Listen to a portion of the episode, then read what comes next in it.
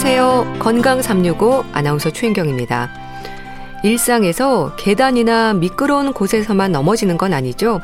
집안에서도 평지에서도 삐끗하기도 하고 부딪히면서 넘어지기도 합니다.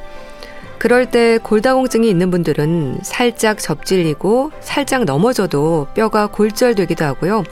그렇게 사고를 당하면서야 골다공증이 있다는 걸 알게 되는 경우도 많습니다. 뼈의 강도가 얼마나 약해질 수 있는 걸까요? 골다공증 자체로는 증상이 없지만 골절로 인한 통증은 물론 발생한 부위에 따라서 다양한 증상이 생길 수 있는데요. 나이 들수록 위험이 높아지는 골다공증의 위험, 예방할 수 있는 방법은 있는 걸까요? 오늘은 골다공증에 대해서 알아보겠습니다. 건강 삼육오 이승철의 아마추어 듣고 시작하겠습니다. 폐경기 여성들의 건강을 얘기할 때 지적이 되는 부분 중에 하나가 골다공증의 위험입니다. 골밀도에 관심을 갖고 살펴야 한다는 건데요. 폐경과 골밀도, 골다공증의 위험은 어떤 연관이 있는 걸까요? 경희대학교 한방병원 황덕상 교수와 함께합니다. 안녕하세요. 네, 안녕하세요. 네, 교수님. 골다공증, 이름을 생각하면은 뼈 조직에 구멍이 생긴다는 거잖아요. 네, 그래서 세계보건기구에서도 골다공증을 정의할 때 골량의 감소와 미세구조의 이상을 특징으로 하는 전신적인 골격계 질환으로 뼈가 약해져서 부서지기 쉬운 상태라고 했는데요. 예. 결국 우리가 이제 뼈를 조직 그 구성하고 있는 그런 뼈 조직이 어떤 골밀도라고 하는 거를 측정을 했을 때 우리 이십 대 평균보다도 마이너스 이점오 어, 그램 퍼 미리 제곱미터, 그러니까 단위 용적당 그램 수가 좀 줄어든 상태를 골다공증 이라고 정의하고 있는데요. 네. 말 그대로 이제 뼈가 피도 꽉 차고 어떤 뼈에 그런 치밀적인 무기질이 좀 튼튼하게 꽉 차 있어야 되는데 뭐 바람든 무처럼 뼈에 구멍이 생겨서 물렁물렁하고 좀 조직이 성그러져서 부서지기 쉬운 상태를 골다공증이라고 합니다. 네. 그런 일이 왜 생기는 걸까요? 네, 기본적으로 크게 보면 뭐 노화로 인해서 호르몬 변화가 올 수도 있고요. 또는 우리 뼈를 조직하는 그런 어, 구성물질들이 빠져나가는 영양 부족이 돼서 올 수도 있고, 또 우리가 운동 부족을 통해서 어떤 뼈에 자극을 계속 줘서 뼈가 계속 재생산돼야 되는데 그렇지 못하는 이제 운동 부족으로 크게 볼 수도 있습니다. 예. 물론 그렇지만 이제 골다공증이 오시는 분들은 젊은 나이에도 오는 분들도 있고, 또는 나이가 많아도 골다공증이 없는 분들도 있는데, 이런 것을 결정하는 것은 뭐 유전적인 요인이라든지 또는 성별이라든지 나이나 또는 이제 평소에 먹는 식습관이 뭐 칼슘이나 비타민 D를 충분히 잘 섭취한다든지, 음. 그리고 또 이제 신체 활동들이 적절히 있으면서 어떤 약물이나 이런 것들이 골다공증을 좀 악화시키는 약물들이 어, 섭취하지 않는 경우들, 또는 이제 좀 제일 나쁜 것 중에 하나는 흡연이 심하거나 또는 과도한 알코올 섭취들을 하면은 이런 골다공증이 좀 더 빨리 진행이 되고 유발이 된다고 합니다. 네, 일단 뼈의 무기질과 단백질이 감소하는 거죠. 근데 이렇게 뼈 조직이 엉성해진다는 건 어떤 상태를 말하는 건지 사실 얼른 이해가 되지 않거든요. 그렇죠. 우리가 뼈의 구성 성분을 보면은 뭐 거의 이제 무기질, 우리가 뭐 칼슘, 뭐 인과 같은 그런 무기질이 들어가 있는 게 거의 이제 대부분이라고 하고, 그리고 삼분의 일 정도는 이제 콜라겐이라고 하죠. 우리 뭐 결합 조직들인 거죠. 이거를 네. 무기질들을 좀 튼튼하게 이어주는 그런 교원 단백질에 해당하는 것들이 구성이 되어 있는데, 바로 이런 두 가지들이 좀 부족하게 돼서 뼈가 성그러지게 되는 거고, 네. 실제로 이제 뭐 엑스레이나 어떤 조직학적으로 보면은 정말 이렇게 구멍이 뻥뻥 뚫려 있는 그런 모양을 보게 되는데요. 결국은 우리가 뼈라는 거는 이제 성장하면서부터 지속적으로 성장하게 돼서 뼈는 가만히 이제 고정되어 있는 게 아니고 계속 이제 조골세포라고 해서 뼈를 만들어주는 그런 세포도 있고, 또 파골세포라 그래서 뼈를 파고 파괴하는, 그래서 우리 몸에서 뼈가 건강한 뼈로 계속 지속적으로 어, 재형성되고 교체되는 과정이 있어야 되는데, 예. 어떤 특정한 나이가 되거나 어떤 특정한 원인이 되면은 만드는 것보다 파괴하거나 부서져서 없어지는 것들이 많아질 때에는 오히려 이제 골다공증이 문제가 되는데요. 이럴 때는 뭐 길이 성장이나 이런 게 문제가 있는 게 아니라 어떻게 보면 이제 골 자체가 무게도 줄고 좀 잘 부서지는 그런 형태를 갖게 되는 구조로 변하게 되는 것이 골다공증입니다. 예. 그럼 특히 골다공증에 있어서요, 폐경기 여성들에게 위험이 높아지는 건 왜 그렇습니까? 네, 골다공증의 이제 가장 큰 뭐 원인 중에 하나로 어떻게 보면 이제 여성 호르몬이 작용하는 거에 좀 가장 많이 작용하는 게 골다공증인데요. 그래서 보통 폐경 직후의 여성이 오히려 그때부터 골다공증이 줄어든 골다공증이 생기는, 그러니까 골밀도가 점점 줄어드는, 골이 파괴되는 그런 속도가 이전보다도 폐경 이후가 다섯 배에서 열 배 정도 빠른 속도로 급격하게 빠진다고 얘기를 하거든요. 음. 그래서 뭐 어떤 통계에 따르면은 뭐 폐경 여성의 골다공증은 뭐 삼십오 퍼센트에 이른다 해서 오히려 그 이전보다 굉장히 빨리 그 골다공증이 오게 되는, 오십 대 이후부터는 뭐 그 나이가 어릴 때보다 여덟 배 정도 증가를 한다는 보고도 있는데요. 예. 결국은 우리 몸에서 이제 에스트로겐이라고 하는 것이 그 조골세포를 자극해서 어, 뼈를 잘 만들어지라고 하는 건데, 이 여성 호르몬인 에스트로겐이 부족해지기 때문에 뼈를 만들어라 하는 그런 능력들이 좀 줄어들게 되고요. 네. 그리고 이런 것들은 또 어, 뼈의 골을 흡수를 억제시키는 또 그런 호르몬과도 관련시키는 부분들도 있고, 네. 또는 폐경 이후에 이제 부갑상선 호르몬이 좀 문제가 돼서 이런 것 때문에 뼈는 생성은 줄어들게 하고 뼈는 부서지게 하는 재흡수를 시키는 것들은 높이기 때문에 네. 골다공증을 좀 급격하게 폐경 이후에 증가한다고 볼 수 있습니다. 네. 근데 교수님은 골다공증은 증상으로 진단이 되는 게 아니라 이제 사고로 인해서 병원에 가서야 골다공증이 있다는 걸 알게 되는 경우가 많다고 들었습니다. 골다공증 자체로는 아무 증상이 없나 봐요. 그렇죠. 우리가 뭐 뼈가 있고 우리 몸에서 뼈 뼈가 어느 부위에 다 있지만 사실은 뼈가 어디에 위치해 있고 뼈가 아프다고 느끼진 않거든요. 실제로 이제 통증이 느끼는 거는 근육이나 뭐 신경이나 이런 조직이 염증이 생겼을 때 이제 통증이 오는 거지. 음. 골다공증 자체 이제 골밀도가 성그러졌다고 해서 그것 자체 어떤 감각을 만들지 않기 때문에 실제로 골다공증이 꽤 심하게 진다, 진행이 돼도 특별히 다치지 이 차성으로 다치거나 골절이 있거나 또는 어떤 구조적으로 뭐 문제가 생겨서 그 구조 변경 때문에 근육이나 다른 염증이 생기지 않으면 통증도 없고 불편한 게 없을 수가 있는데요. 네. 그렇기 때문에 이제 폐경기 이후 여성에게는 꼭 어, 건강검진 할 때 골밀도를 꼭 한번 체크를 해보고 검사를 하는 것이 굉장히 중요한 이유입니다. 네. 그래서 바로 이런 골다공증이라는 거는 뼈의 손상 이 차적으로 골절이 있기 전에는 통증이나 이런 게 전혀 없고 어떤 다른 생활이나 해도 문제가 없는데, 문제는 이제 골절이 됐을 때 심각한 문제들이 오는 것들이 좀 더 치명적인 그런 질병이라고 볼 수 있습니다. 네. 그러니까 골절상을 당한 뒤에 알게 되는 질환이 골다공증이라면 이제 골다공증이 없는 사람의 골절 사고와 비교할 때 같은 골절 사고라도 부상의 정도를 봤을 때 좀 더 심각할 수 있는 거네요. 그렇죠. 물론 뭐 골절 정도에 따라서 골다공증이 있느냐 없느냐는 골절이 심하게 골절됐으면 더 심각할 수는 있는데 네. 문제는 이제 골다공증으로 인한 골절이라고 하는 것은 어, 특별히 어떤 심각하게 뼈가 부러지지 않은 상태에서도 골절이 오게 되는, 우리가 어, 일상적으로 사소하게 뭐 잠깐 일어나다가 뭐 팔을 짚었는데 팔목이 부러진다든지, 또는 이제 일어나려고 하시다가 잠깐 이제 주저 앉았는데 뭐 척추뼈가 이제 압박골절이라고 해서 골다공증처럼 골절이 생기는데, 문제는 바로 이러한 골절들이 재골절 위험이 일반적인 골절보다 정말 뭐 두 배에서 열 배까지도 두 배에서 열 배까지도 증가를 할 수 있고요. 네. 그리고 또 대부분 이제 척추 골절이 발생하면 일 년 이내에 다른 척추 골절이 또 발생할 수도 있다고 얘기를 하는데요. 네.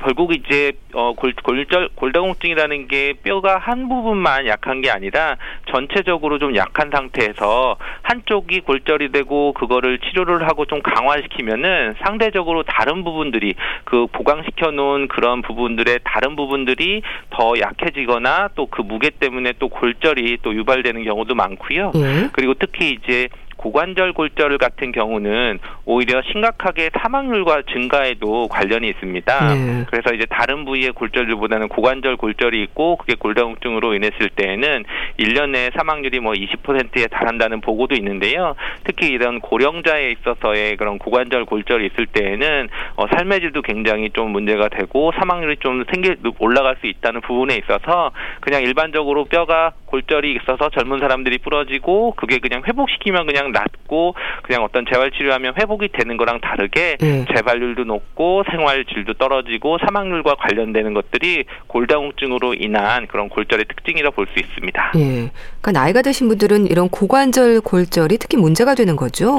그렇죠. 이제 가장 뭐 골, 골다공증으로 인해서 오는 골절이 심한 부분들은 어떻게 보면 어, 손목관절이나 뭐 척추나 이런 쪽일 수 있거든요. 네. 그래서 가볍게 이제 주저앉거나 했을 때 손목을 잡았을 때 이제 손목뼈가 부러진다든지 하는 것들은 오게 되는데 이런 경우들은 어떻게 보면 이제 회복도 잘 될 수는 있는 부분들인데 이거보다는 오히려 어, 좀 고령층에 있어서의 특히 이제 여성들과 같은 경우에는 고관절 골절이 좀 오게 되고 이럴 때에는 좀 심각하게 좀 삶의 질이나 사망률이 올라가는 그런 네. 문제일 수 있습니다.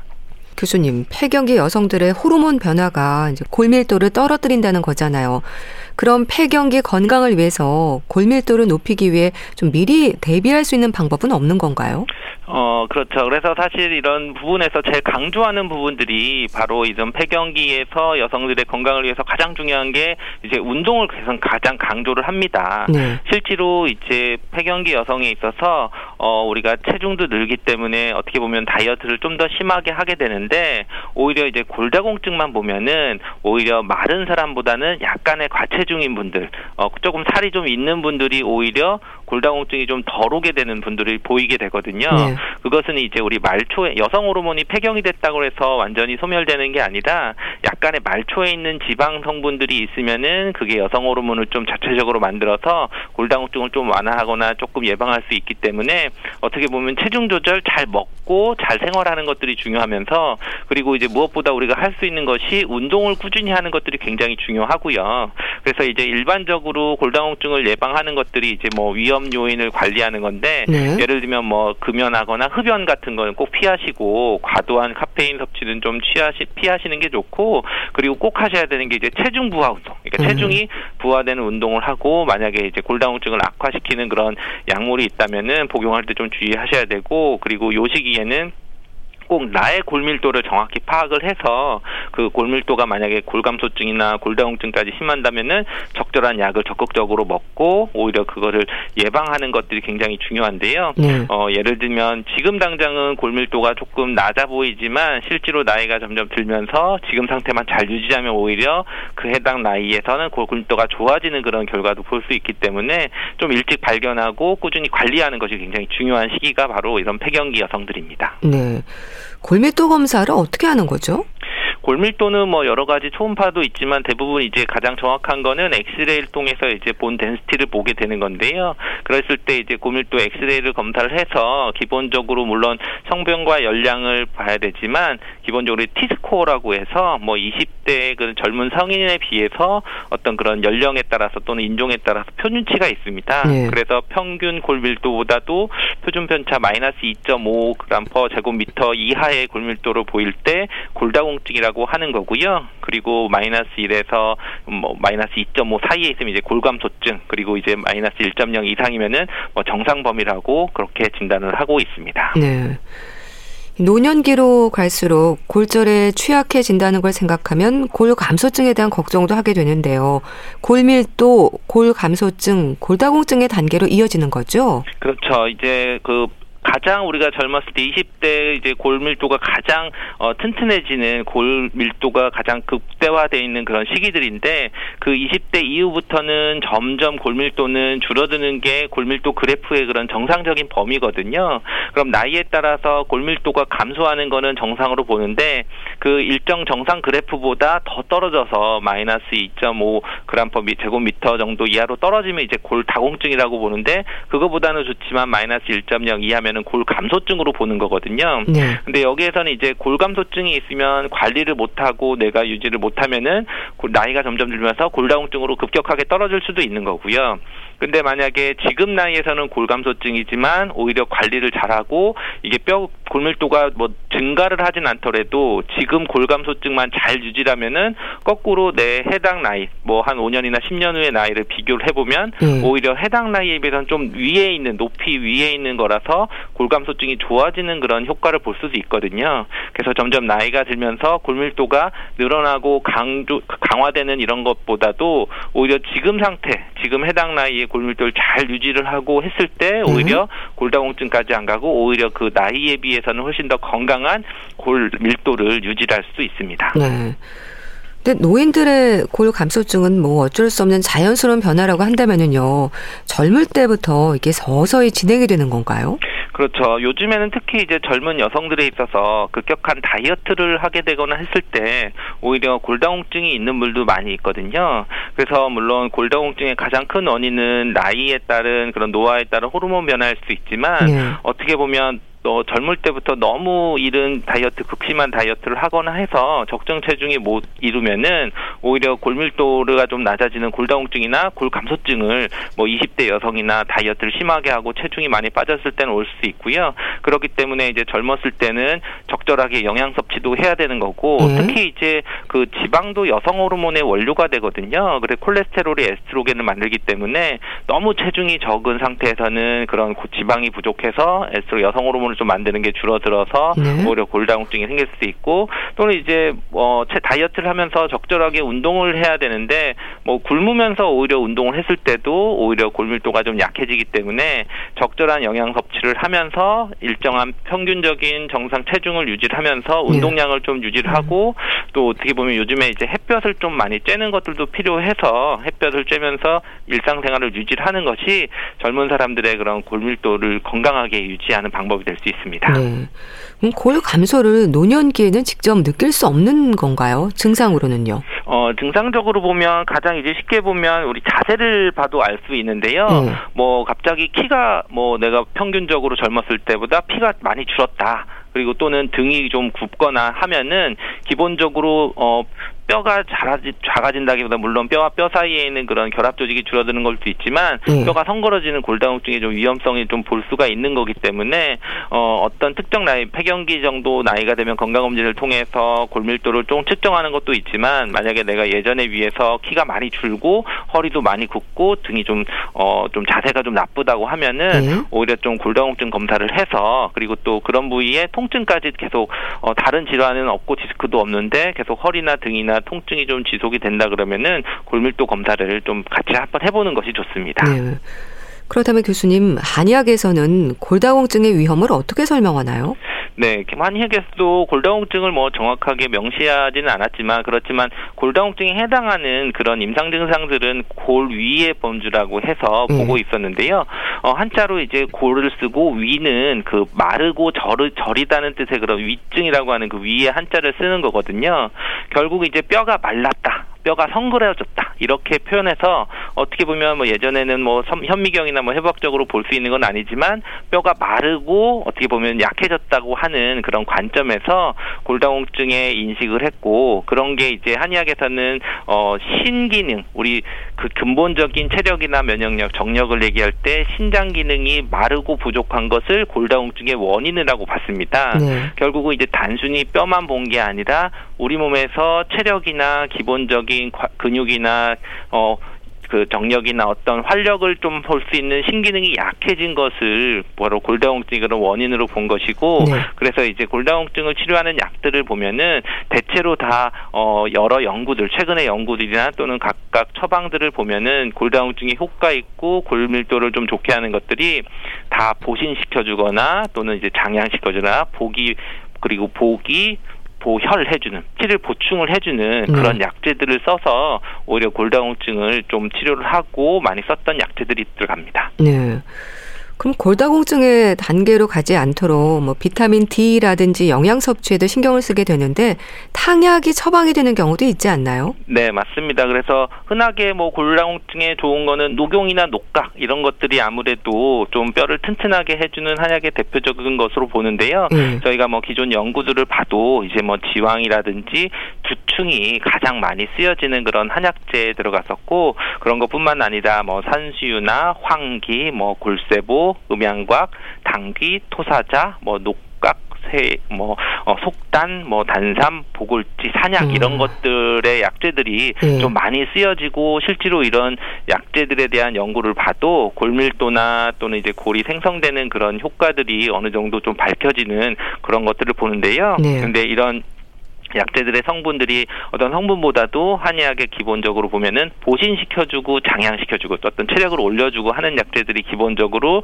골밀도를 좀 좋게 했기 때문에 네. 기본적으로 골다공증이 있다 그래서 이런 약으로만 치료를 하는 게 아니라 기본적인 운동 처방이나 또는 영양 성분이나 또 심할 때에는 골다공증 양약을 좀 쓰면서 같이 치료하는 그런 방법을 쓸 수 있습니다. 네.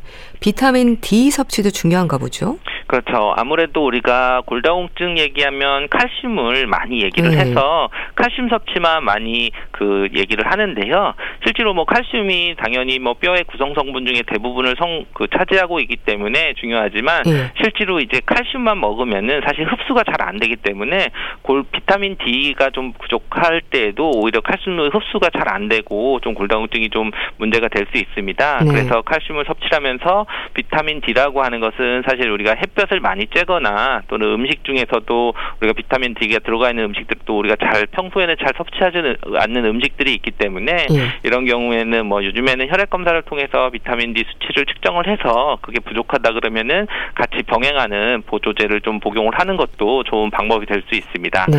그리고 이제 음식적인 부분에서는 뭐 뭐를 먹는 것도 중요하고 어떤 뭐 뼈에 좋다 이런 것들도 많이 찾으시는데 오히려 그런 것도 중요하지만 오히려 저는 강조드리고 싶은 거는 운동도 중요하지만 또 나쁜 음식들 카페인이 좀 강하거나 또는 이제 흡연이나 또는 음주를 좀 제한하는 것이 굉장히 골다공증에는 중요한 문제일 수 있습니다. 네, 폐경기 여성들에게 골다공증의 위험이 높다고 하셨는데 여성 호르몬제를 좀 드시는 게 도움이 되는 건가요? 어 기본적으로 이제 여성 호르몬제를 쓰는 게 골다공증을 예방하는데 가장 좀 효과적인 방법일 수는 있는데요. 근데 이것은 좀 진찰을 받으시고 음. 그 주치 선생님과 상담을 해야 되는 부분들이 있습니다.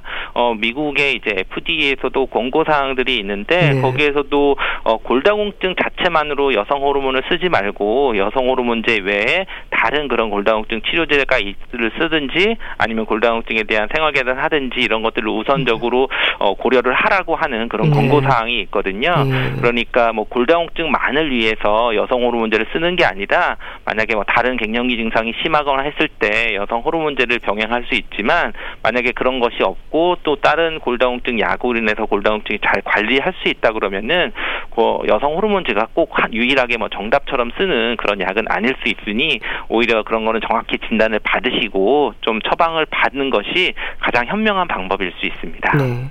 남성 여성들의 경우에도 골다공증의 위험은 있는 거죠?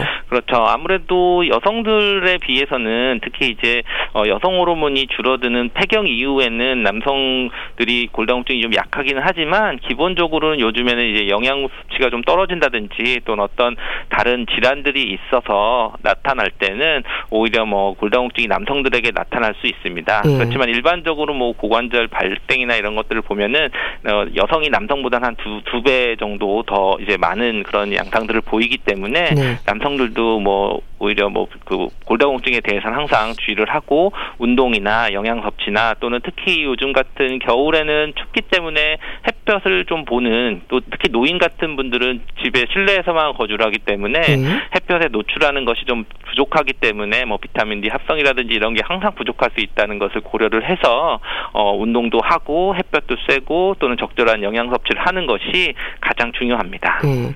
흔히 뭐 뼈가 굵다, 가늘다로 표현을 하잖아요. 네. 겉으로 보이는 뼈의 굵기나 다리 두께로도 골밀도나 근육량을 짐작할 수가 있습니까? 어, 기본적으로는 뭐 골밀도와 관련되는 것은 사실은 어, 두께보다는 오히려 이제 길이 성장과 관련되는 부분들은 또 생각할 수는 없는데요. 네. 그렇지만 이제 이런 거는 검사를 통해서만 알 수 음. 있는 거고 네. 외형적으로 보면은 관찰 안 되는데 근데 이제 골다공증과 관련돼서 말씀드릴 때는 뼈만 생각하지 말고 항상 근육을 같이 생각하라고 얘기를 하거든요. 네. 결국은 뼈를 튼튼하게 자극을 될 수 있는 것은 근육 활동을 계속해야 지속적으로 뼈를 자극하면 하면서 골밀도를 유지할 수 있는 근간이 되기 때문에 우리가 보통 근육량을 보는 것들이 뭐 팔뚝 길이를 두께를 본다든지 또는 허벅지 두께를 봐서 뭐 근육량이 좋다 나쁘다를 판단할 수 있기 때문에 네. 기본적으로 이제 허벅지가 좀 운동도 많이 하고 어, 걷는 것들 운동을 많이 했을 때 오히려 이제 근육량도 좋아서 골밀도가 좋을 수 있습니다. 네. 물론 이럴 때 좀 어, 고려를 해야 되는 것은 운동 중에서 이제 산책을 하면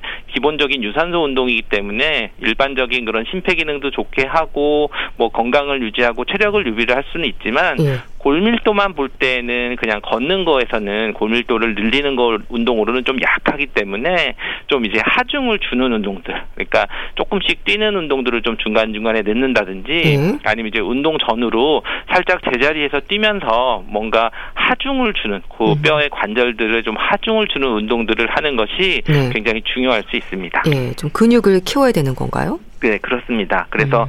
기본적으로 어, 골다공증을 얘기할 때 뼈에 집중하기보다는 우리가 현실적으로 할 수 있는 거는 물론 운동에 있어서는 근육량을 키우고 근육에 자극을 주는 건데요.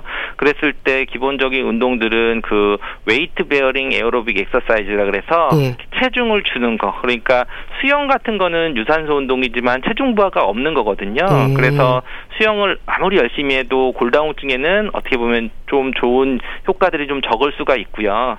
그리고 걷는 것도 어떻게 보면 이제 수평 이동이 많기 때문에 그런 부분들도 조금 골다공증에서는 좀 약한 자극일 수 있지만 음. 우리가 예를 들면 줄넘기를 한다든지 아니면 줄넘기까지는 아니어도 가볍게 뛰면서 상하의 그런 체중 부하 운동을 좀 주는 운동들이 됐을 때 오히려 좀 골다공증에 좀 도울 수 있고요. 아니면은 그냥 제자리 뛰기 점핑 운동을 해서 음. 하는 부분인데 음. 특히 이제 이런 거 운동을 할 때 주의하셔야 되는 거는 한꺼번에 많이 하는 것보다는 일주일에 사 회 이상 했을 때 어느 정도 골다공증에 좀 좋은 골밀도를 좀 튼튼하게 해주는 효과가 있고 네. 일주일에 사 회보다 밑에 있을 때에는 조금 영향이 좀 적을 수가 있으니까 기본적으로 운동하는 시간이나 또는 운동하는 횟수나 그리고 또 이렇게 웨이트 베어 이렇게 중력을 좀 부는 체중을 부하를 줄 수 있는 그런 운동들을 선택을 하는 것이 좀 중요합니다. 네.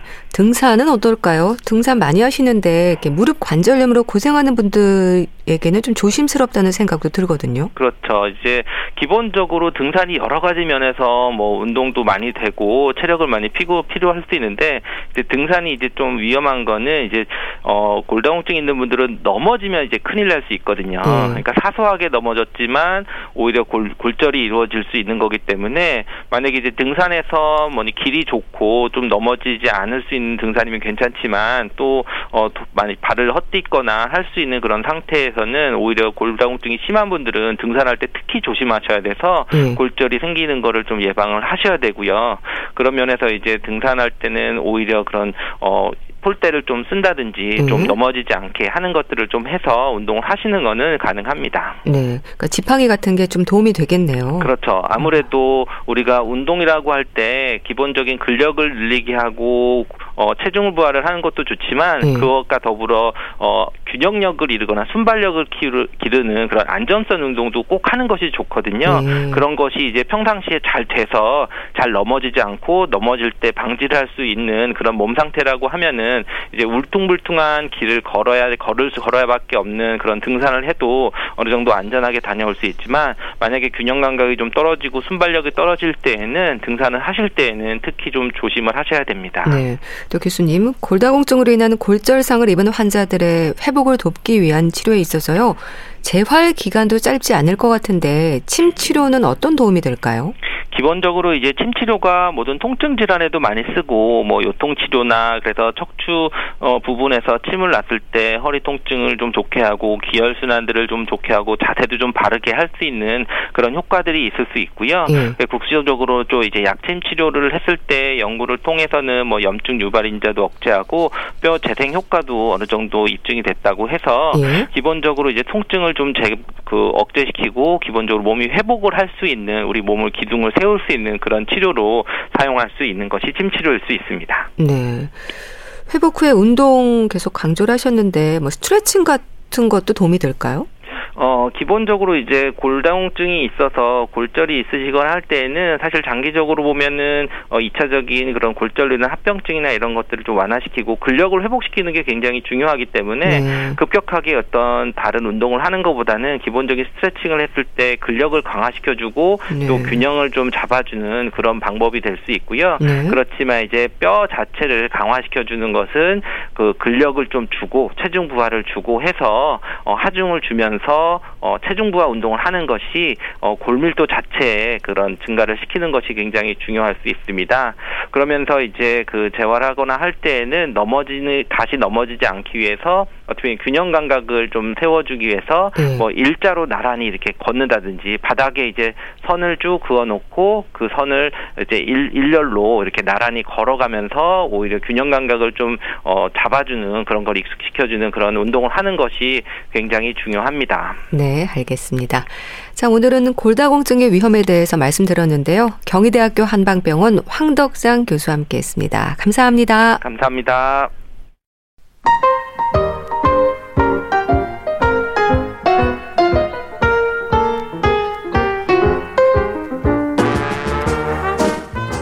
건강한 하루의 시작. 케이비에스 라디오 건강 삼육오 최윤경 아나운서의 진행입니다.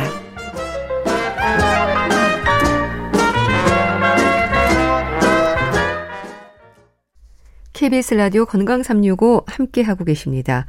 주말에 함께하는 건강책 정보 북컬럼니스트 홍순철 씨와 함께합니다. 안녕하세요. 네, 안녕하세요. 오늘 소개해 주실 책은요. 제목이 케어, 이 돌봄을 말하는 건가요? 그렇습니다. 이 책의 부제가요. 의사에서 보호자로 치매간병 십 년의 기록이라는 음, 부제가 적혀 있습니다. 네. 아, 참 이 년 넘게 지속되고 있는 이 팬데믹 상황이 돌봄의 문제가 얼마나 중요한지 부각시키고 있는데요. 네. 폭증하는 확진자 숫자, 중증 환자 숫자, 그리고 격리치료 보호소 모두 누군가의 돌봄이 얼마나 절실한 상황인지를 알려주는 지표라고 할 수 있습니다. 네. 이 케어, 이 책의 저자인 아서 클라인먼은 미국 하버드대학교에서 사십여 년 동안 학생들을 가르친 의사입니다. 정신의학, 의료, 인류학, 사회의학 분야의 세계적인 석학이라고 이야기할 수 있는데요. 네. 그리고 그의 아내인 조앤 클라인먼, 중국학을 전공한 세계적인 석학이면서 영혼의 동반자이고 학문적 파트너로서 함께 오랜 기간을 살아왔습니다. 그런데 아내가 네. 육십 세도 채 되기 전에 갑자기 조발성 치매가 찾아오게 됩니다. 아. 처음에는 시력 문제인 줄 알았다고 그래요. 예. 그렇게 똑똑했던 아내가 어느 날 신문 기사를 제대로 읽지 못하더니 차선을 잘 지키지 못하고 계단을 잘 오르지 못하고 급기야는 조깅을 하다가 맞은편에서 오는 트럭을 발견하지 못해서 예, 발목이 골절되는 일을 겪기도 아, 합니다. 그렇군요. 처음에는 시력 문제인 줄 알아서 검사를 받고 뭐, 뭐 씨티라든가 엠알아이라든가 정밀 검사를 받고 나서야 그 병의 정체를 알게 되는데요. 예. 그 병의 정체가 알츠하이머였던 아. 거죠. 오늘 소개해드리는 이 케어라고 하는 책은요. 네.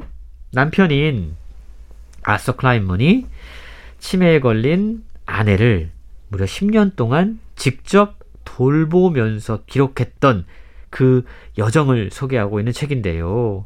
저자는 이 책을 돌봄과 간병의 직접적인 체험기이면서 돌봄이 우리에게 왜 중요한가를 말하는 진실한 증언이다라고 설명합니다. 네. 그리고 의사로서의 경험과 가족 간병인으로서의 경험을 통해서 비로소 돌봄이란 게 무엇인지 정말 뼛속 깊이 이해하게 되었다라고 고백하고 있습니다. 네. 그러니까 저자가 하버드 대학 교수이자 정신과 전문의이신데 치매 진단을 받은 아내를 돌보는 가족의 입장이 되신 거네요. 그렇습니다. 참 얄궂죠. 네, 알츠하이머 진단을 받은 그날 저녁에 집에 돌아온 남편은 아내에게 약속을 합니다. 무슨 일이 있어도 내가 끝까지 당신을 돌보겠다고요. 네. 집에서 떠나게 하는 일은 없을 거라고 약속했다고 그래요. 네. 그리고 이 아내에게 했던 약속, 아서 자신에게는 굳은 다짐이 됐는데요. 그 이야기를 하면서 둘이 얼마나 부둥켜 안고 울었는지 아이고. 힘들었다라고 고백합니다. 네. 그리고 아내가 그동안 남편에게 헌신해왔던 그 세월을 알고 있기 때문에 이제는 반대로 내가 끝까지 집에서 아내를 돌보면 된다라고 하는 담대한 약속을 하게 되는 거죠. 무엇보다 아서는 자기가 치매 환자의 신경정신적인 변화를 잘 이해하고 있는 정신의학과 교수이기 때문에, 그리고 돌봄의 중요성을 잘 알고 있는 사람이기 때문에, 그리고 그걸 강조해왔던 의료사회학자이기 때문에 네. 잘 할 수 있을 거다라는 생각을 했어요. 네. 근데 고백합니다. 돌봄은 끝이 보이지 않는 고통의 시간이었다. 사실 알츠하이머 치매는요, 끝없는 내리막길의 과정이라고 그래요. 저자를 더욱더 힘들게 하는 일들은 이 모든 과정을 겪으면서 자신도 의사, 의사였지만 현대의학이 얼마나 그들에게 차가운 선긋기를 하고 있는지, 그때마다 참 가슴 아팠다라고 이야기를 하고 있는데 네. 의사는 그저 아내의 진단에만 치중할 뿐 환자가 어떻게 돌봄을 받고 있는지, 아.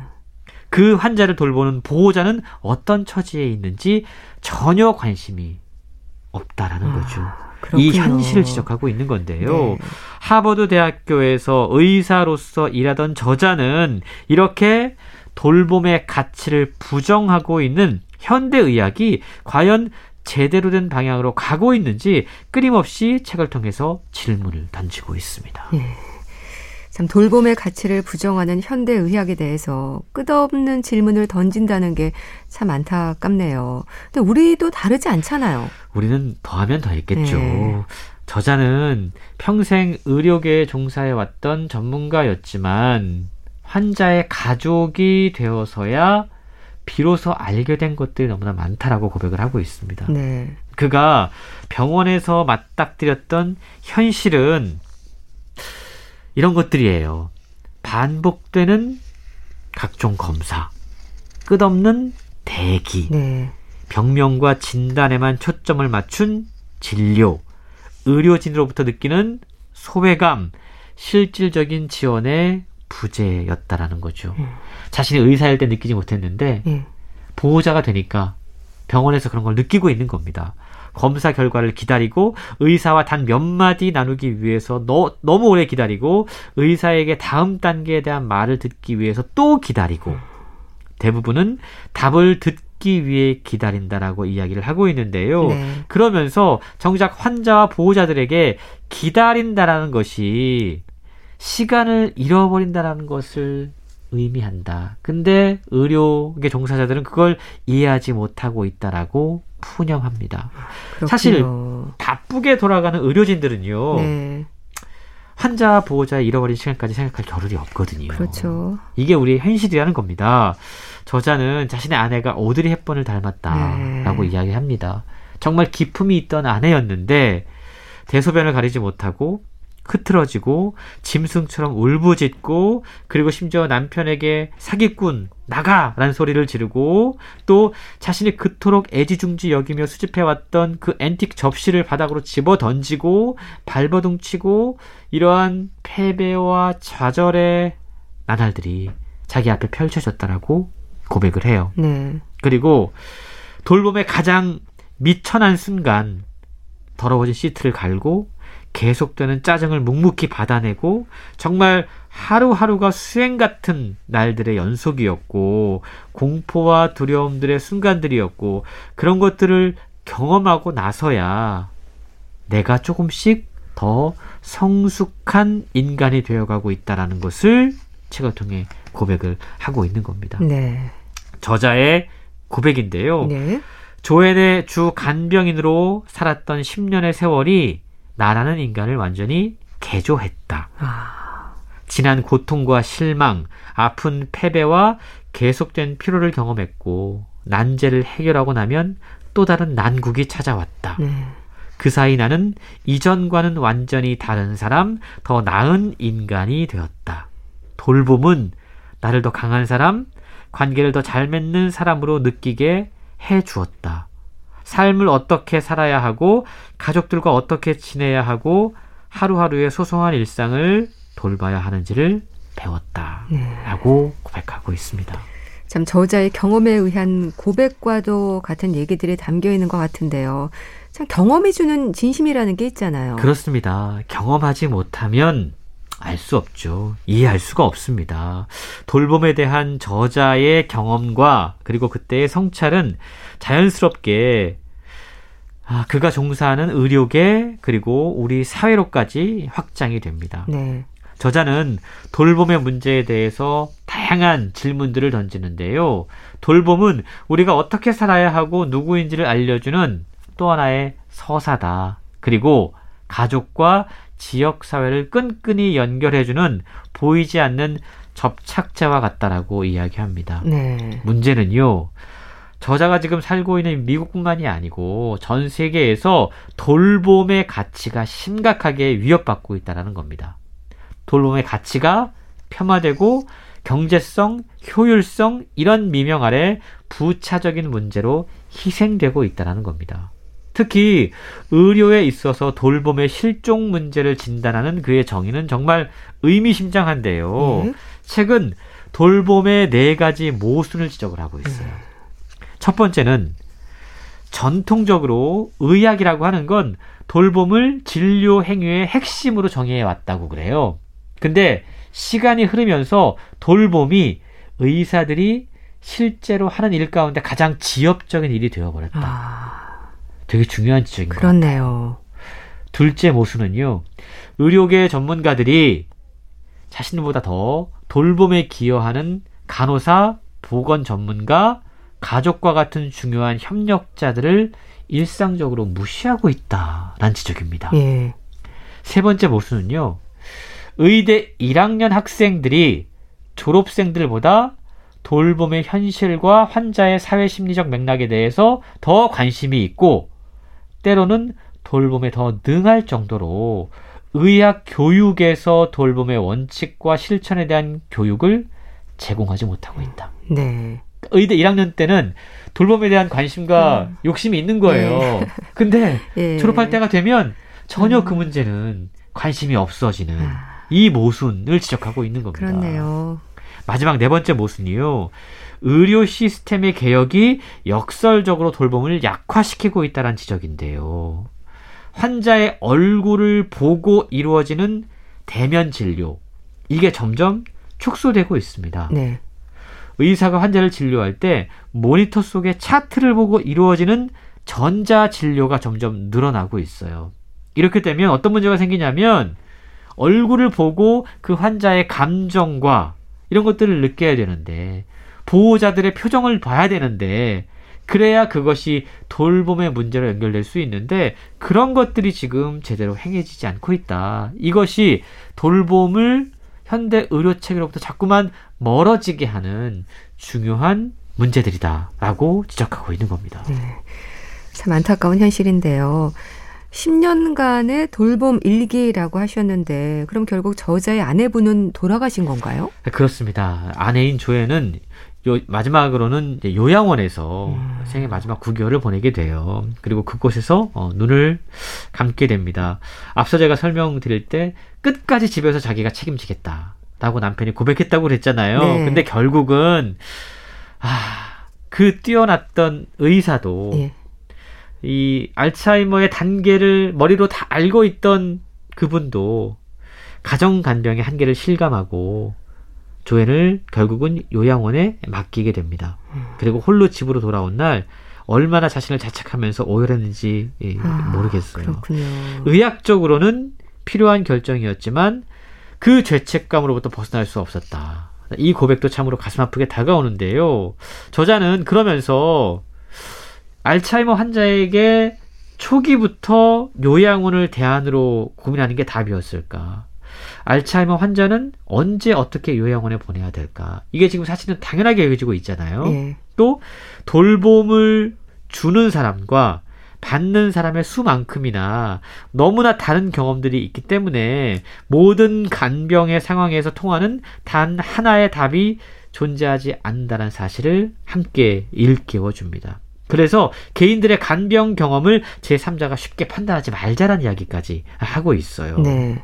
뿐만 아니고 요양원에서 마지막 구 개월 동안 조앤이 그곳에 생활을 하게 되는데 그때 음, 저자가 지켜봤던 그 요양원의 모습도 상당히 우리가 새겨들만 합니다. 네. 의사가 빠져나간 돌봄의 진자리를 채우고 있는 건 주로 이주민 출신 여성 노동자였다고 그래요. 아... 의식이 반밖에 없는 환자라도 휠체어를 태워서 햇살 가득한 방으로 데리고 나온 요양원의 의료진 대다수가 아이티에서 온 여성 이민자였다라는 현실입니다. 네.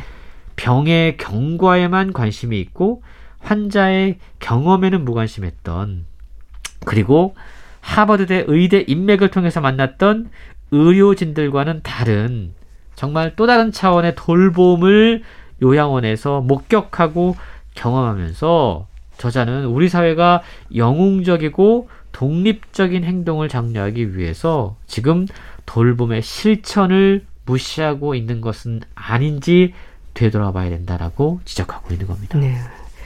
참 돌봄의 문제, 돌봄의 의미와 가치에 대해서 좀 진지하게 생각해 볼 시점이지 않을까 싶습니다. 남의 일이 아니라 우리 누구에게나 있을 수 있는 일이잖아요. 그렇습니다. 이 년 넘게 지속되고 있는 이 지난 감염병, 돌봄의 중요성을 우리에게 더욱더 두드러지게 보여주고 있는데요. 네. 우리에게 발생한 이 돌봄의 공백과 돌보는 사람들의 어떤 처우의 문제, 이게 시스템의 문제이기도 하지만 그동안 우리가 이 돌봄의 가치를 어떻게 여겼는지, 지나치게 낮게 평가하고 있었던 것은 아닌지 한번 생각해 봐야 된다는 거죠. 네. 세계에서 가장 명망 있는 하버드 의대 교수이면서 그 대학병원의 의사이기도 했던 저자가 일찌감치 여러 가능성을 다 배제하고 아내를 위해서 가정 간병에 매달리면서 오랜 시간 홀로 분투했던 이유는 무엇이었을까 생각해 보게 되는데요. 네. 돌봄보다 수익을 우선하는 의료 현장에 누구보다 크게 좌절한 사람이 내릴 수밖에 없었던, 어찌 보면 강요된 선택은 아니었는가 하는 생각을 해보게 됩니다. 음.